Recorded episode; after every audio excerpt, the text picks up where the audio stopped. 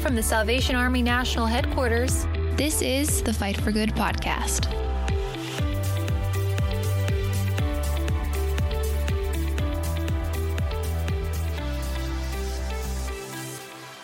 Well, hi, everybody, and welcome to another episode of the Fight for Good podcast. I'm your host, Lieutenant Colonel Tim Foley. We're broadcasting from Alexandria, Virginia, Old Town, Virginia, in National Headquarters, sorta, kinda. We're all still scattered today to the four winds. And with me, as always, is my left and right-hand man, my left and right foots as well, because we're kicking indoors today. Mr. Jeff McDonald, our editorial director. Hi, Colonel.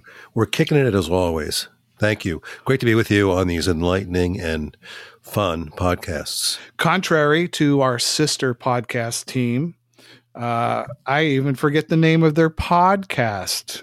Oh. That's because I'm a grumpy old man. Elizabeth, our producer, is with us as well. Hi, Elizabeth. Hello, and you are so the opposite of grumpy old man. Like, oh, wait a minute! I've heard you call him. I've heard you call him a curmudgeon before, I think. Oh yeah, Elizabeth. Though, remind my failing memory. What was the name of that other? Our sister podcast. I just can't remember. I know, it's easy to forget. The Battle Line. Oh yes. That's right. It's okay. The Battle Line with those young whippersnappers. Anyways, we hope you're listening to The Battle Line because that's a lot of fun. Captains Matt and Jamie Satterley. I will, though, producer Elizabeth, I will remind you that they become old majors in a couple of months. They ain't so. What? Oh, yeah. We're going to have guacamole. A little bit of fun at that. Well, with us today is a superstar on our staff, and he's back for a second go-round because he was on our podcast here, Elizabeth. What about how many months ago did we have January, our special guest? Or late December.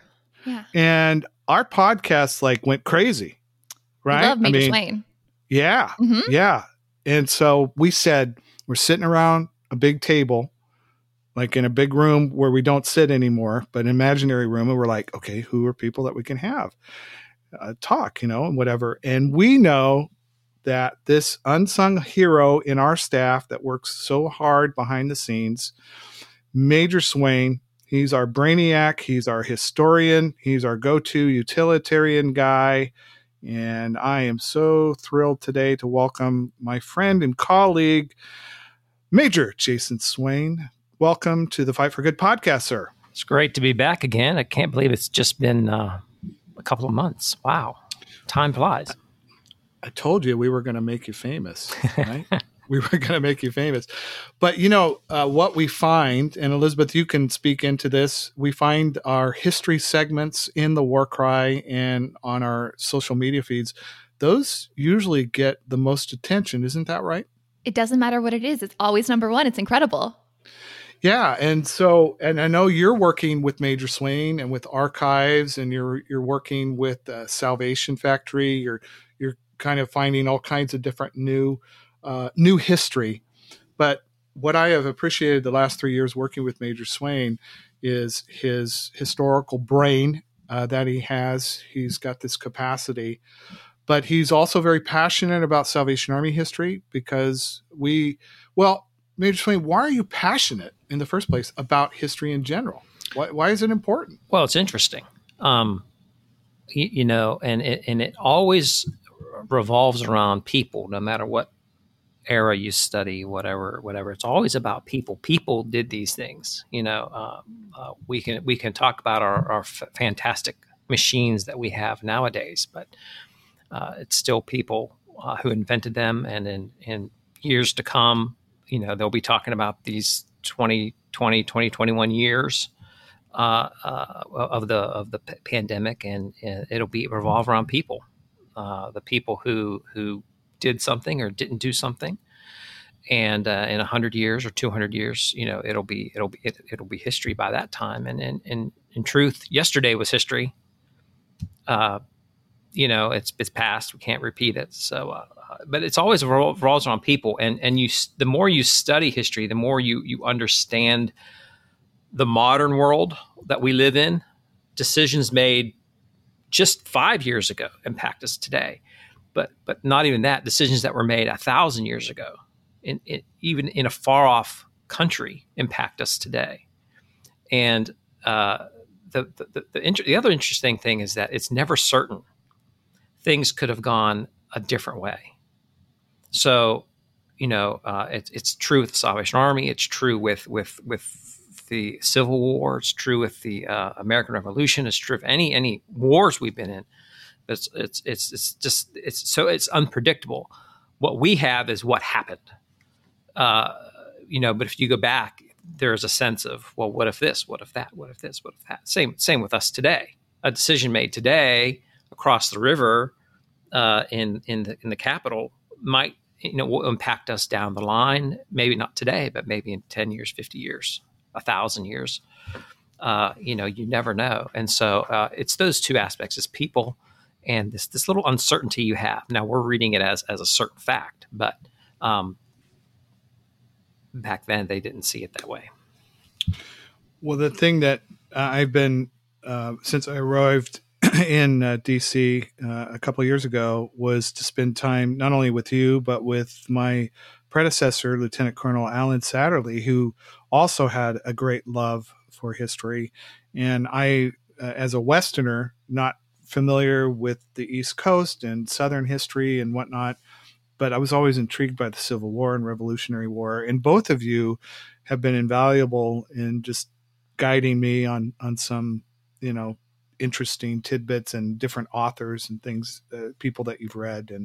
And my wife and I have had the privilege of spending a little bit of time with you in some of the places around here. And so just to let you know, you're greatly appreciated by me personally, and also by our staff, because this is a historical time too that we're experiencing. Our War Cry, our whole publication department, this is a little bit of history this past year with during the pandemic and meeting all our deadlines. And wouldn't you agree on that? Oh yeah. I was listening to a BBC broadcast, and they were talking about some of the historical moments of this past year. And they were talking about pandemics of the past as well. And one of the things that they brought up that I never really considered was that working from home 20 years ago, 100 years ago, all the way back, was impossible. We didn't have internet. We didn't have computers. We didn't, you had to go to work. And so there was no working from home like we have known it this past year. It was an aspect I'd never thought about, that in years past you had to go to work. And so there were, people just did it, and there was no lockdowns, and because there was just no way it was ever going to happen. But we were able this year, because of the technology that I mentioned, because of internet, and because of the laptops and iPads and whatever's, we could work from home effectively. And I think we in the publications department have definitely proved that. We have hit every deadline. We've hit every issue for a year now. And which the challenge will be is we have, our administration is wanting everybody to come back to the building. But when you look at some business models and companies that are out there, especially companies that are filled with millennials, some of those office spaces are never going to be occupied again.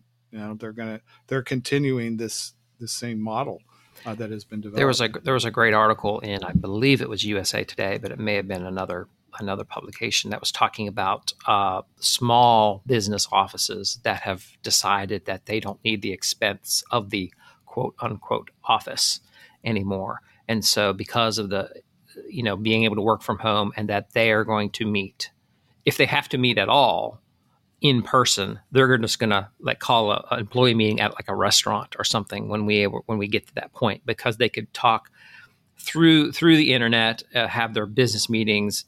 They can do their work. It's all online anyway. And so they were highlighting these 5 or 6 companies who are basically going to save hundreds of thousands, if not millions of dollars by not having an office space Well, that's a podcast for another day, and it's not a conversation any of us in this podcast today are at, you know, I mean, we can have our opinions about it, but it is what it is.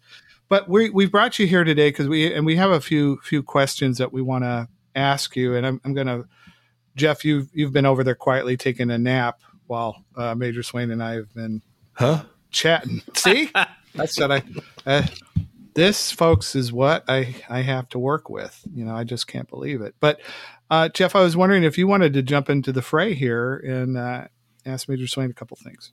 Thank you, Colonel. Appreciate that. Yeah, there's so much we can delve into. Really appreciate Major Swain's historical highlights column that's been running in the War Cry, where he's spotlighting different aspects of Salvation Army history. And of course, that's available at thewarcry.org. I'm always impressed how the Salvation Army history and Salvationists enjoy their own history and are very self-examining.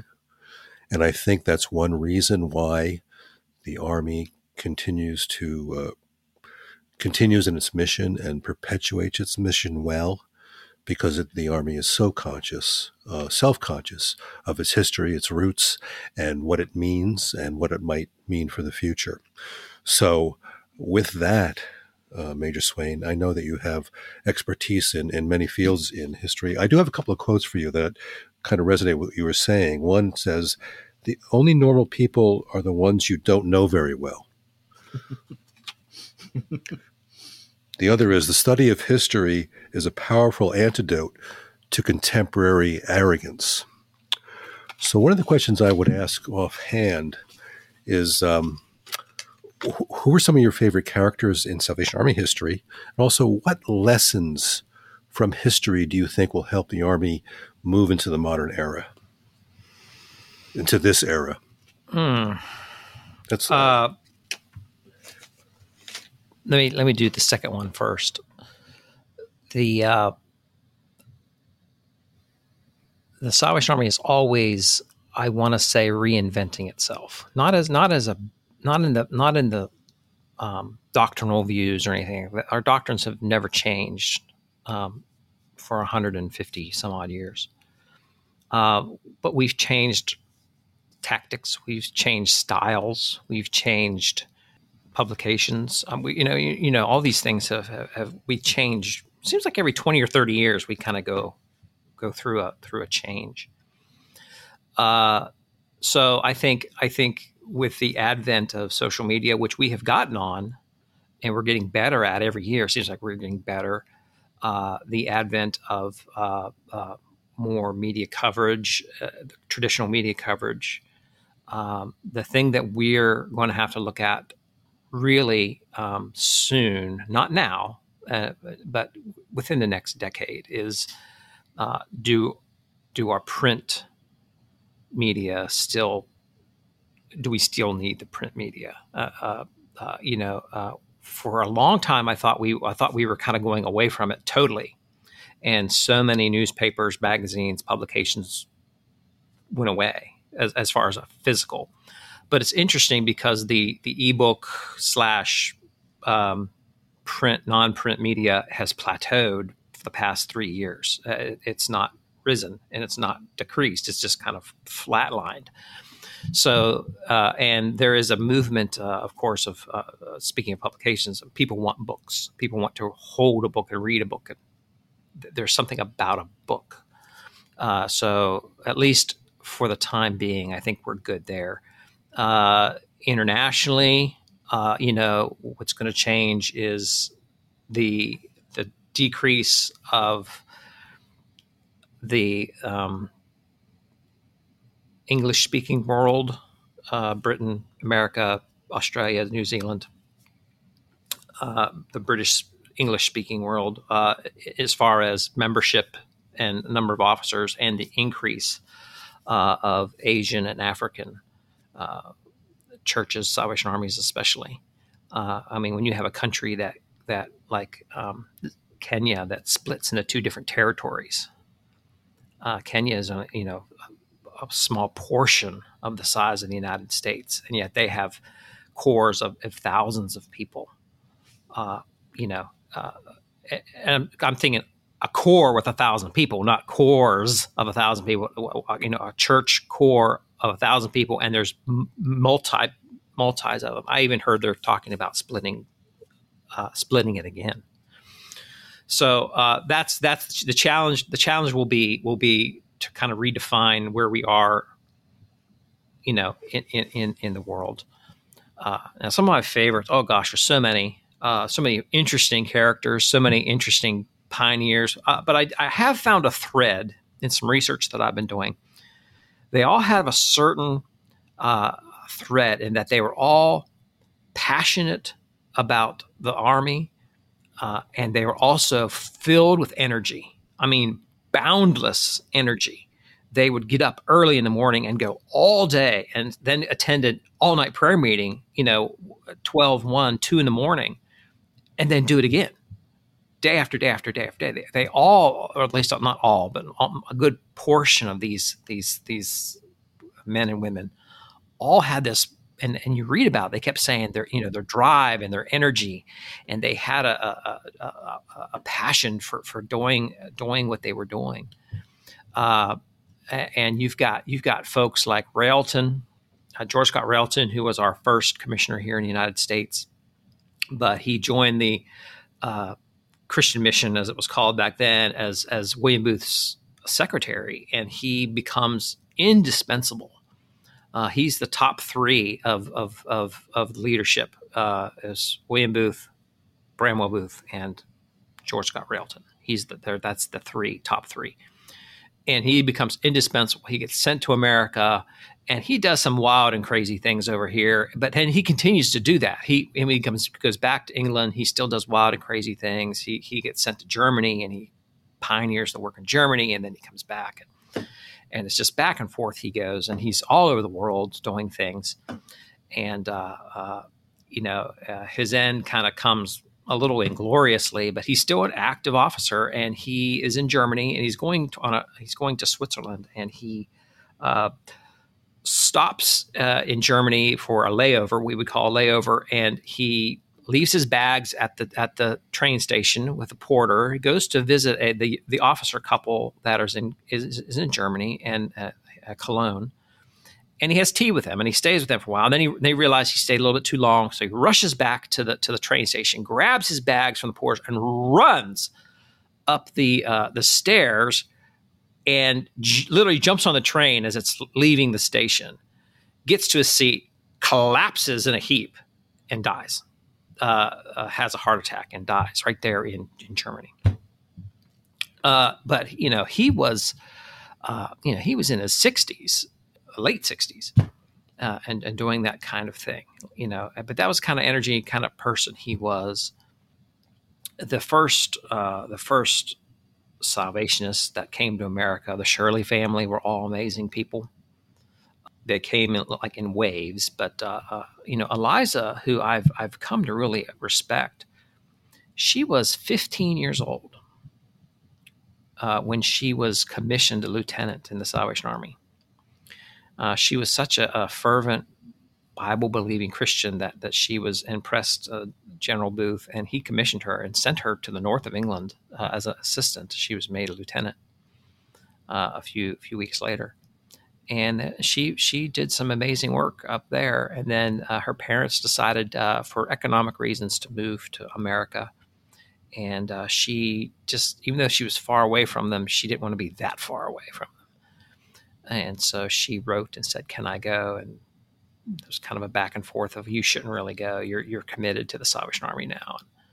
And finally, they kind of relent, and then they said, "Well, if you're there, you might as well start something along the lines of the Salvation Army." And that's where we get the early beginnings here in this country. Yeah. So, it reminds me of the phrase that history would have been different if Cleopatra's nose had been a little shorter. But, there's a sense, I can't help but think of the sovereignty of God in history, and how that is evident in the Salvation Army's history. I don't know if you find that in your studies, but what is absorbing your historical interest at present? Well, I'm working on a little study of those early days of the Salvation Army here in America. That's why I brought up the Shirleys. Those first dozen years or so, maybe 20 years, were just interesting in all that happens, all that goes on.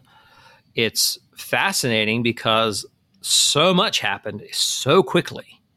I mean, you've got the Shirleys here in 1879, and they've got one little, what they have their trials and tribulations, but they finally get kind of settled, and then they're doing so well, they open a second location, so a second corps, and that's going so well that, and they're sending reports back to London, and finally, the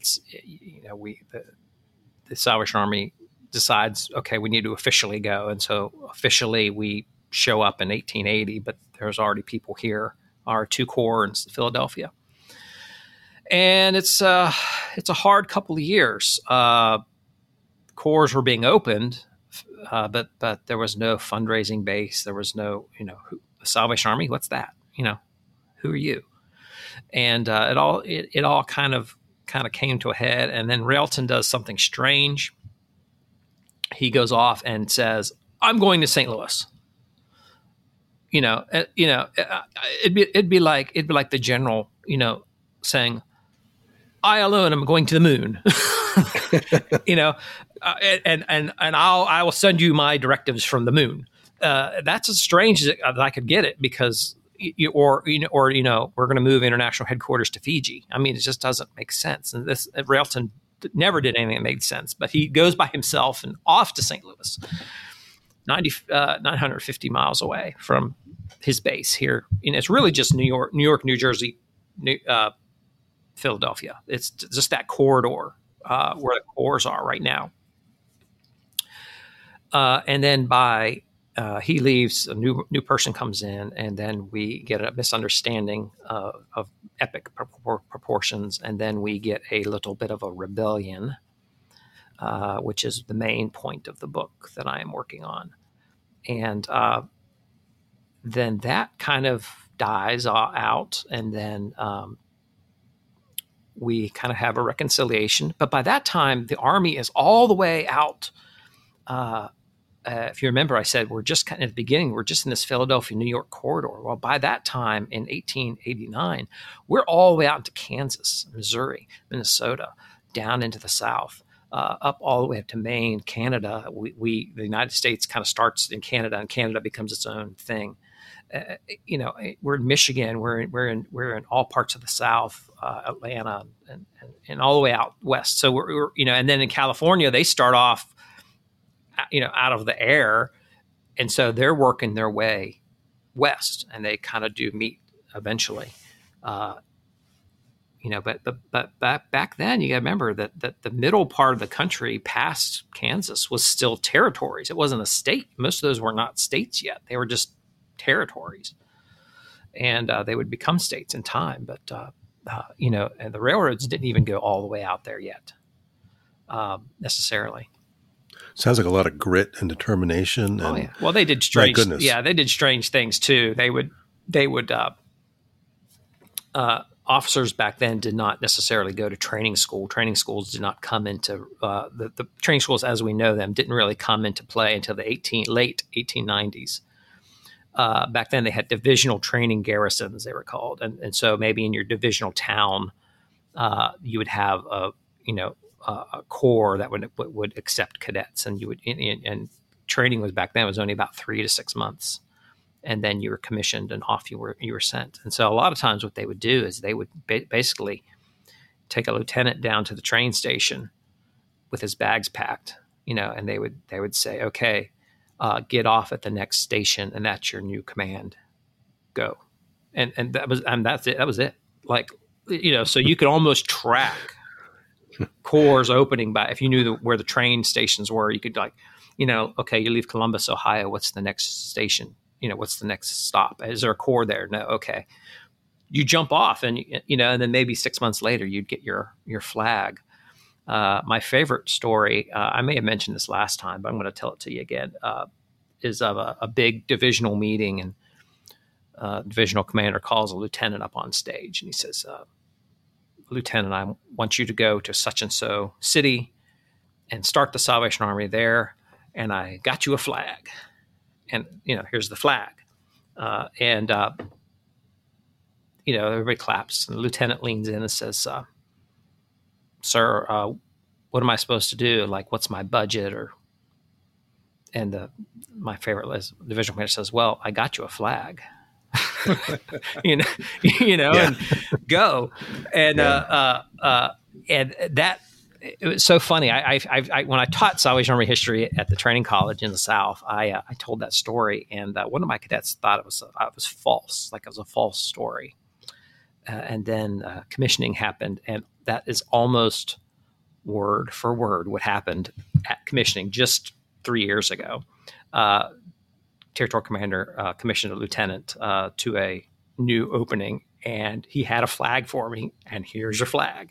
And he turned around to leave the stage, and he looked right at me, and I just had a big old smile on my face, like, told you so, it happens. It still happens today.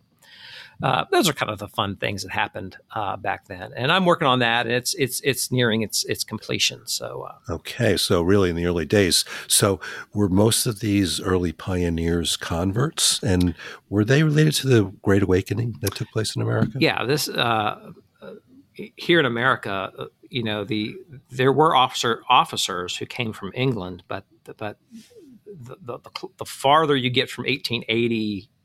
Away, the less there are. There are still some that come, but for the most part, you're making converts. You're attracting people, and like I said, if they have passion and zeal and they have some ability that you recognize, they would go to these, as I said, these divisional training garrisons for 6 months, 3 months, or 6 months, segregated by sex. Females went to one, males went to another, and you would learn the trade of being an officer, and then they would be sent out. And, you know, a lot of times it was, you know, you maybe 6 months to be an assistant to kind of learn a little bit more, and then they would send you out, you know, maybe someone you had never been, which is still true today. Colonel Foley talks about, you know, he's from the Western Territory out in California, you know, and all of a sudden you get an appointment to Virginia. I mean, you know, culture shock alone, but, you know, there's just such a different vibe of life here. But the peanuts are really good here. But the peanuts are really It's true. I will admit, though, the one thing that I have not gotten used to is the driving here in Virginia. I just saw somebody this morning on her way to work did a 2-lane U-turn right in front of us, just like, and I started to say something, and my wife always is like, "Don't say anything. You can't change it. Just keep driving." Yeah, I followed a person from a different state here the other day, and they were all over the place. And I thought, where did you learn to drive? It's not that way. It's true. It should be a big test. Yeah. Well, Major, there's a lot of different things that we could talk to you about, and we have just a couple of more questions that we want to ask you, and specifically if you can speak to them. The first one would be, what is it that you can share with us about the creation and the evolution of ranks and uniforms in the Salvation Army? Of course, the Salvation Army used to be called the Christian Mission, and they had kind of a basic uniform that we want to that it was mainly for the what they would call the evangelists, were the leaders of their corps, which weren't called corps, their mission stations, and they kind of had a, you know, women you wear this and men you wear this, so it was kind of the standard. And then, you know, when we became the Salvation Army, it was like, well, we need a uniform, you know, so there kind of became a and if you look at old pictures, there is a bewildering display of uniforms. They're wearing everything and anything. It's, you know, it's anything military, like they went to the, you know, army supply store or a rag shop, and they found something, you know, hats, you know, helmets and derbies and all kind of, you know, my favorite one was there was a corps in New York, I believe. They all wore firemen's hats they got somewhere, like helmets, like these, you know, and the shield in front had the Salvation Army on it. So that had to get that had to become recognized early on, and we kind of got to this dark blue was kind of an easy cloth. It was cheap to make, and that was the standard. Ranks were another whole thing. They came in kind of, spontaneously, but she's like, okay, what are we going to call, our officers? Well, at the beginning, there was really only three ranks at the very beginning. William Booth was the general, easy enough. There was only going to be one, and he was it. We're going to call our mission stations, which are now going to be called corps. We will call them captains, and if they have an assistant, they are lieutenants. So that was the earliest ones. That's from 1878, and those are still ranks today, the first and second. And then they said, well, we need to call our staff officer something, those in charge of divisions. And so then they created the rank of major. And then it gets kind of a little discombobulated. There's a bewildering array of ranks that happen over the years. They come, they go, the rank chart expands, it decreases, it expands, it decreases. And you have everything from staff captain, which was someone who is on the staff but wasn't a major and a staff captain. You have adjutants and ensigns and senior majors and field majors and commandants, and marshal was a rank for a while, and you just all these different ranks. Commander, and they didn't have insignia for all those, right? So they started experimenting with colors. So you could see old pictures. It's kind of hard to tell in black and white pictures, but you can kind of get a sense. There were some greens, there were some purples, reds, yellows, and. So it's kind of hard sometimes when you see these old pictures and you're saying, well, why is his star not on his epaulet? Why is it up on his neck? On because they had high collar uniforms, up on his collar. That makes him a lieutenant. No. If it's up on the collar and it's on the front of his S, that makes him an adjutant. You just had to know. You just kind of had to know. Luckily, we've experimented with different things. We've got down to the basics these days. You've got lieutenants and captains, your junior ranks, your majors, your senior ranks. And then you've got your lieutenant colonels, and the commissioners, who are the highest-ranking folks in the Army world. They lead territories and do other high-level jobs, and of course the general himself. But that all kind of, like I said, they've expanded, they've collapsed, and if you don't know, if you have an old picture of a family member and you're not sure why their stars are up here, down there, just ask somebody, and they might be able to tell you why that, the way it looked like it did. We'll have them ask you, Major Swain. Well, yeah, and I got called on one time, questioned because on a high collar uniform, with the collar on here, when you're a major, your major's crest is up on your collar. So if you look at it, from the side, it's an S, and then your major's rank is on the left side. And so there's nothing on your epaulet at all. So it's just blank. And so people were questioning, how come my epaulet was blank? And I said, it's not blank. I'm a major. It's up here. And same with if you're a lieutenant colonel, it's the same way. Like your crest rank is up here on the collar, but the only thing is differentiates, which is still true on the modern uniforms, is you have this little silver piping around your epaulet. So it's subtle, and the changes that happen. And some people don't know that because it's changed. The differences between lieutenant colonel and colonel are on the modern uniforms is one item, and that's the S's on our collars. Full colonels have a silver piping around them. That's the only difference. On the old, the difference in duties between a lieutenant colonel and colonel are completely different. I'm talking uniforms. And the only other difference you would be able to tell is on the caps, their hats, which we rarely wear anymore. But colonels have a different cap design. Their hat band, or we would call them the bonnet band, has a white highlight on it. which is hard to tell because we don't wear them anymore. I guess one of the innovations lately has been the assignment of ranks to female officers. Is that right? In married couples? Yeah. Yeah. That's a great history question because, you know, if you had Captain and Mrs. Smith, you know, or, you know, she was Mrs. Captain Smith, she still wore the rank. She was still a captain, but it was just in my lifetime that they started, you were captains, you know, Joe and Jane Smith. And if anything ever happened to Captain Joe, you know, Captain Jane would move on. And they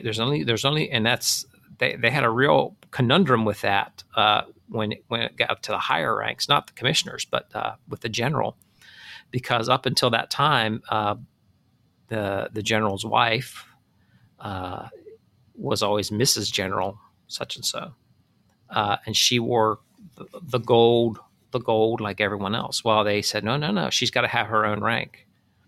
And so they became commissioners. So now when we speak of the general, we say General Bryan and Commissioner Rosalie Peddle. So she has a rank. She's a commissioner. And so she wears her commissioner's rank and he wears his general's rank. Yeah. You know, it's amazing. The exponential growth of the Army in its early stages, you know, not only in America, but around the world. It's just incredible. So the Army's now in 132 countries, just opened to Bulgaria. It's a remarkable international family.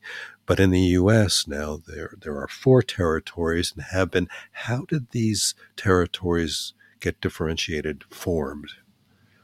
Yeah, in the early days, there was just one. Of course, you know, when you only have 12 corps, it's easy to have just one territory. It was just the United States territory for many years, 20 plus years. And then in the 1890s, there was kind of this realization of how really big America is, or the United States is. By that time, the California Salvation Army was part of the United States territory. We were ranging everywhere in between, and so there was some talk that we need to split this thing up. This thing was a little too bulky. We need to split it up. Well, it took a little bit more time, and it didn't happen till the 19-teens. And the first division is what they did is they left headquarters in New York and they said, there's now going to be a Western department. And that's what they called it, Western department. And they made the headquarters in Chicago. So there was really a Western department and an Eastern department. And they created a position created a rank called lieutenant commissioners. So you had the national commander, who at the time was Evangeline Booth, and you had these 2 lieutenant commissioners. One was in Chicago, one was in New York. So that's the beginning. And then just a few years later, they said, no, that's not good enough. So we're going to create the Western Territory, the Central Territory, and the Eastern Territory. And New York, Chicago, and San Francisco. And that worked pretty good for a while, but it still wasn't enough. And so in the early 1920s, before the Depression, they looked at the map and said, okay, the Western Territory is fine like it is. Let's take half of the Eastern and half of the Central and call it the Southern Territory. And they drew the line. Roughly the old Confederacy, and that was the South.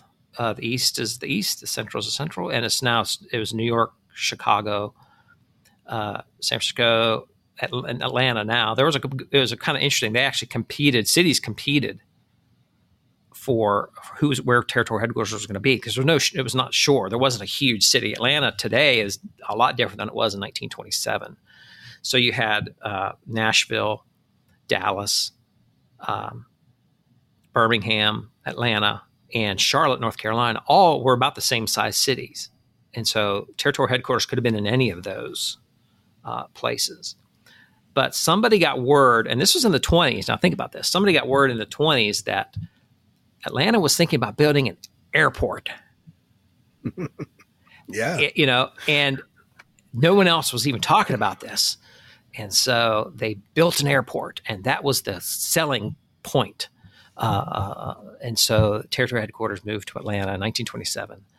And it hasn't changed much. The borders, we talked about this in a War Cry a couple months back. The borders haven't changed hardly at all, which is, it's fascinating to think about in 100 years, almost 100 years, that, you know, the borders are the borders. There's been some adjustments for a time. El Paso, Texas, which is way out on the western panhandle of Texas, was part of the Western Territory, and that was reabsorbed back into the Southern Territory a few years ago. Parts of Kentucky, Eastern Kentucky, were part of the Eastern Territory, and that is now all back in the South, except for 10 counties. 10 counties down the center of Kentucky are part of the Eastern Territory. Little bits and pieces here and there get, taken over by, because this is closer to a core this way or that way. But those are now totally run, not by lieutenant commissioners. Lieutenant commissioners were done away with after World War II. They're full commissioners, all four of them. And then when that was created in the 1920s, the first commissioners conference was held, which was the territorial commanders and the chief secretaries of all the territories got together at national headquarters with the national commander, and they would coordinate between themselves. Still going on today. We still host those when possible here at national headquarters. And of course, there's still a national headquarters. There's always been a national headquarters. Its role has changed and morphed over the years, but there's always been a national commander. We kind of lucked out in that Evangeline held on to her post for as long as she did, 30 years. So we could have had, 15 or 20 different national commanders, but we just had one for 30 years. So that helps in memorizing who they are. Yeah. But she was so dynamic and unusual. Yes. Yeah. She Evangeline was, she had her faults, as they all did, but and she had all the I don't say faults, but she was much like her father. She was her father's favorite. And so much like him in her autocratic style. And she had different faces of life. She had her office face, which was pretty serious, down to business. She had her public persona, which was flamboyant and a wonderful speaker. And then she kind of had her private side as well when she went on vacation and that kind of thing. Mm-hmm. Well, I mean, it's so fascinating, all that, all the information you have and know about. Are there some fun facts you can share with us about? Oh, there's tons of personalities or history. Give us three. Oh gosh, put me on the spot. Give me one. Three fun facts. Yeah, that's tough. Sorry. Well, let's see. We built our own building, headquarters building, in the 1890s. We built it on 14th Street in New York. That building served as national headquarters, territorial headquarters, until the 1930s, when it was demolished and a new one was built. That building is still there. You can go to New York, 14th Street, New York, and find the Salvation Army building. It's still there, still used. It's the New York Temple Corps, I believe it is. Yeah, because they used to have Thursday nights at the temple, which was a regular meeting. Down in Atlanta, this is another fun fact. Down in Atlanta, the local radio station WSJ back in the 20s and 30s used to broadcast on Sunday nights from the training college. The old training college chapel. They would bring in their mics and everything, and they would broadcast the service on Sunday nights once a month. And so the principal at the time was a guy by the name of Sidney Cox. And Sidney Cox is a famous Salvation Army songwriter. And so he would write various pieces for these broadcasts. And some of his most famous works were rehearsed by the training college staff and cadets, and they would get up and sing it, you know, literally on the radio. And then the radio guys would pack up and off they would go. And they would do it a month later. They did that they did it up to World War II. They would broadcast from the training school. I always thought that was kind of a cool little fun fact. And,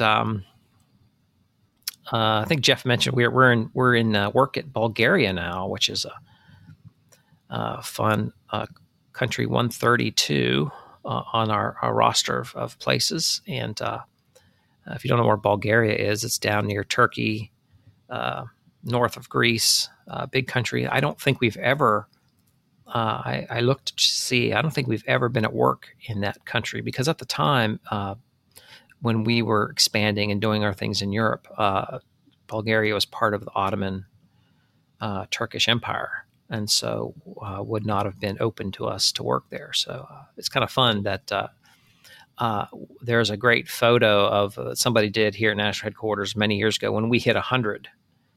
And I have that poster somewhere. It's this with all the flags of the 100 countries, and thinking in the 20 some odd years since we've added 32, and there's still a lot more to go. I believe there's 214 countries in the world, so we have a lot. And it's kind of funny. Like you check them off, and you say, "Well, what's left?" And then you realize there are a lot of places that we're not, like in Africa and the Middle East, that we're not at all. So you're like, okay. Tell our listeners, in conclusion, what you're working on. You kind of mentioned it earlier. Mm-hmm. You just kind of subtly dropped it in there. It's something you're currently working on. I'm finishing up. I did mention I'm finishing up a book about the Moore Rebellion and the early days of the Army in America. It goes roughly through 1913, and that date is just kind of when the end of these copycat. Salvation Armies happened. In our early days, the people tried to copy us, and so they would start their own little Salvation Army type thing, and they didn't really last as long as they'd hoped, I guess. But it chronicles the early days of the Army in New York, Philadelphia. It goes on to talk about Thomas Moore and his little rebellion, and then what happens to that, and then we talk about the reconciliation that happens, and then the rebuilding of the Salvation Army as one unit throughout the next 20 years, and then the resignation of Ballington Booth, our national commander at the time, and his wife, what they do with their lives after that, and then the next two national commanders, the Frederick. And Emma Booth Tucker, and then Evangeline, who kind of ends the story because in 1913 all of the legal injunctions happen, and all these copycats basically go away. It's been a fun little project. Work the joy about it has been that I work here at National Headquarters, and our archives is just literally two floors down, and I've spent a lot of time down there, a lot of afternoons just combing through files and books and telegrams and old war cries. And I got war cry dust all over me. If I ever, get sick, I'm going to blame 120-year-old war cries. But if you find the most interesting, fascinating things about the Salvation Army, the Salvation Army of America, which is a whole separate thing, the American Salvation Army, which was a whole other different set of another whole different group. So you get all these groups together and you're like, I can't keep them straight. And you got to remember who is who and who's what. But the best part of the whole thing was that in 1889, we had this, the group that rebelled early on return in this dramatic fashion in this big meeting up in Saratoga, New York. And they have this big emotional meeting, and everybody speaks, and that's of anybody. And they walk out arm in arm, singing at the top of their lungs, just like Salvationists would do back in the day. And only a small, very small group are disaffected by this reconciliation, and they go on and do something else. So you actually have two or three different groups who kind of compete, and that all kind of it ends the first ending happens in 1889. The second ending happens in 1903 or 4. And then the last ending happens in 1913. So it's going to be a fun read. Definitely a definite read for anybody interested in Salvation Army history. Definite read for any new Salvationist in America, because that's our history. That's who we are. That's the reasons why we do the things we do in America. And part of that is because of all this stuff that happened 120, 140 years ago. Well, you have you've gifted Jeff and I the opportunity to look at some of your first drafts, and I can say to our listeners, you'll be wanting to get your copy of this book because it's an easy read, it's a fun read, it's an interesting read, and I'm really proud of the work that you're doing. I see you're very passionate about it, and then also you're still kind of doing what I'm asking you to do at times, because we have other minutia in our department that has to happen. And so Major, on behalf of the Fight for Good podcast, we thank you for coming back on, and we thank you for all the hard work that you're doing behind the scenes. And we hope that our listeners will give your articles a little bit of attention. We have you in every episode of, or every issue of, the War Cry, and you can read Major Swain's work at thewarcry.org. And I've also tasked you making sure you have stuff lined out for the rest of the year. And I think you already have done that. Yeah. It's been hard to not write about what I'm writing about. If that makes sense, I'm writing about this whole early history here in America, but I've got to also think about the articles that I write for the War Cry, which is highlights in history. So I have to find interesting things that don't relate to what I'm writing about, so I don't give up any. Well, I understand that completely, because I wrote on Sabbath, but I need to write on workaholism. The benefits of it. It's hard to juggle the balls, but we really appreciate you joining us today, and so we encourage our listeners again to consider reading the works. And Elizabeth, I know you would like to hear comments. We like the comments on our social media feeds about some of our historical things. I love comments. Those are great. Keep them coming. Keep them coming. And then I know, Jeff, sometimes you take those comments and you put them in print. We do. We share them with our readers. And Major Swain has set a high precedent for us to continue covering Salvation Army history, which is a fascinating topic in and of itself and almost inexhaustible. Since we've recorded this podcast, Major Swain is under farewell orders and will become the Corps officer in Ashland, Kentucky. We're grateful to Major Swain for all that he has done in our publications department here at National Headquarters these past 3 years, and we wish him all the best and Godspeed in his new appointment. Be looking for a book that will be published this summer by Major Swain that will be coming to you via Crestbooks and ChristianBooks.com. Well, that's going to end this episode of the Fight for Good podcast. Be sure to subscribe to Fight for Good wherever you listen to podcasts. And don't forget to follow the War Cry and Peer Magazine on Facebook, Instagram, and Twitter. Until next time, this has been the Fight for Good podcast. Bye for now. Subscribe to Fight for Good wherever you listen to podcasts.